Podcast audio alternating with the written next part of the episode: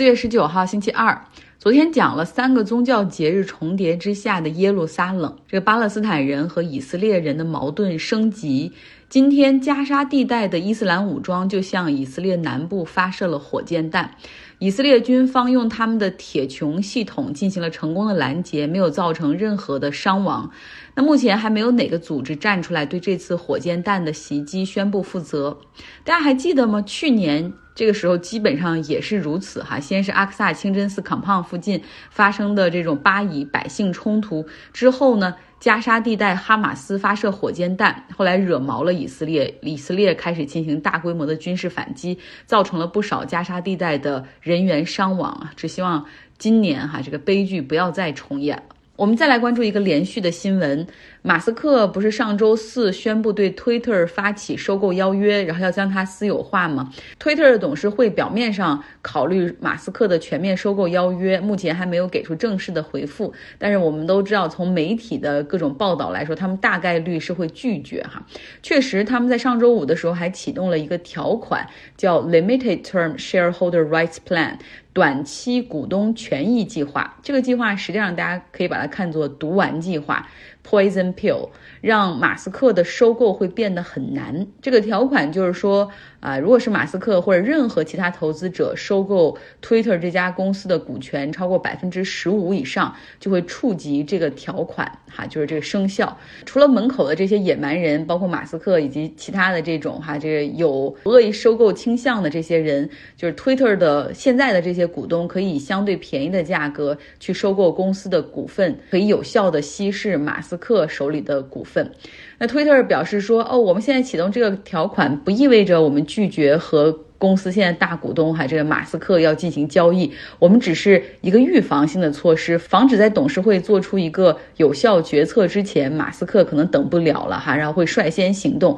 我们启动这个是为了更好的保护股东权益。那马斯克在周末的时候在 Twitter 上面就发推文说，哈，说 Love me tender。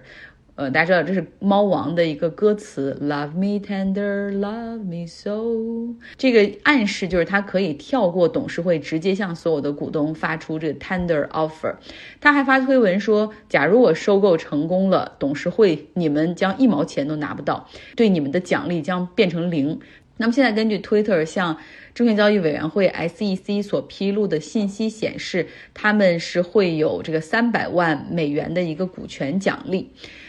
另外呢，Twitter 的创始人前 CEO Dorsey，他对于董事会现在这个决策也表示不满。他转发了一个创业者的金句，哈，上面写到说：好的董事会未必能够创造一家好的公司，但是坏的董事会足可以杀死一家公司。另外，他还暗示说，Twitter 的董事会啊，一直都是一个 dysfunctional，就是从来都没有真正有效运行过。他呢是。Twitter 的联合创始人曾经担任 CEO，在二零零八年的时候被解雇，二零一五年的时候他们又把他重新找了回来，哈，他又当了几年 CEO，到去年才从 CEO 的位置上卸任。呃，理由是他还有另外一家上市公司 Square，然后他在那家公司里也当 CEO 哈，就是这个董事会也担心他给 Twitter 到底有多少的这个时间和精力能够在这家公司上呢，所以就把他换掉了。那目前呢，Dorsey 有百分之二点五的股权，从他的态度来看，貌似是支持董事会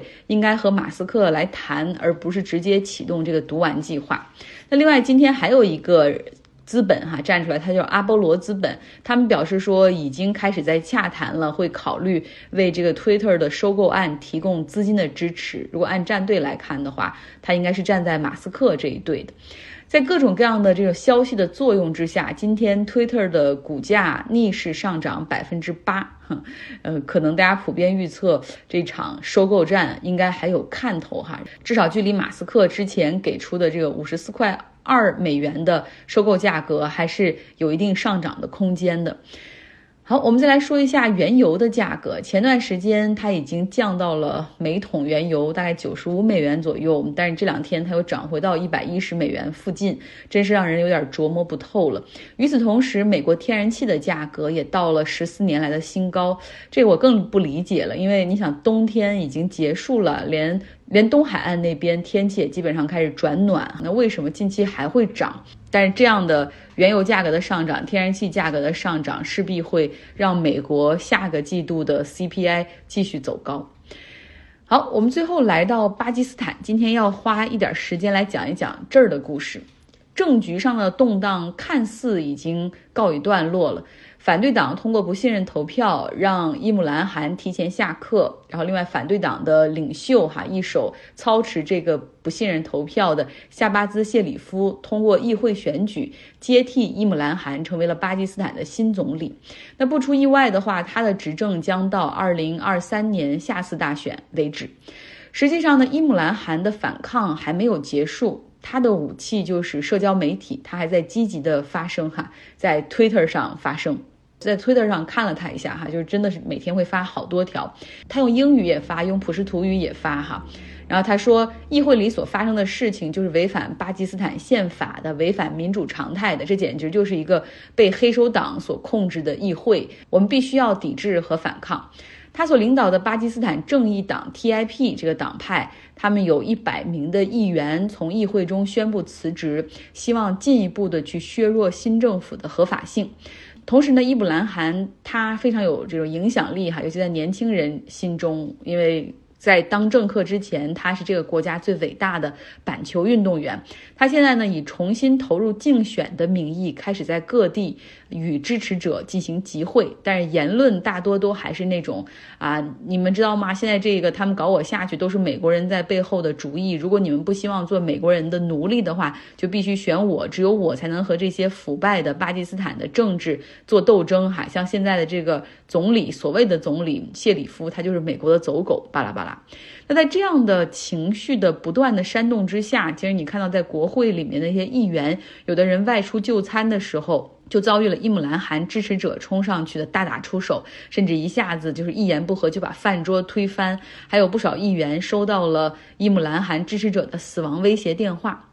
那在巴基斯坦这个国家，虽然不太长的历史上，确实发生过。不少哈，这个政客遭遇刺杀的事件，像他们的前总理贝布托就是在竞选集会上被枪杀而死。我之前也讲过一个巴基斯坦的系列哈，这个希望大家如果有机会可以再找出来听一下，因为这个国家好像跟我们关系很好，我们的巴铁，但实际上你仔细研究一下会发现，我们对他一点都不了解哈，甚至我们之间的共同点也比较少。那巴基斯坦虽然是一个现代国家，但是他们的宗教保守主义对于整个国民的影响，尤其是偏远地区的人们的影响越来越深。有一些保守信徒甚至认为说，他们有权可以替天行道，哈，有这样的一个权利去处死他们认为亵渎了他们先知和宗教的那些人。比如说，去年在他们的首都伊斯兰堡东南部两百公里的一个城市叫 s i l k b a 他们有一个当地有一个工厂的经理是斯里兰卡人，他被自己手下的十几个员工残忍杀害，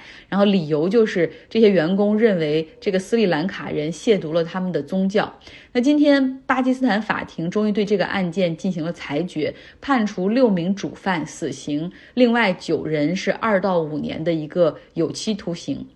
在这个过程之中，实际上你已经能够感受到巴基斯坦的那种自相矛盾了，对吧？他们实际上既希望用宗教去团结百姓，去突突出这个国家在南亚次大陆上的一个特殊性，但在这个过程之中，你看到保守派的原教旨主义者哈，却抓住了机会占了上风。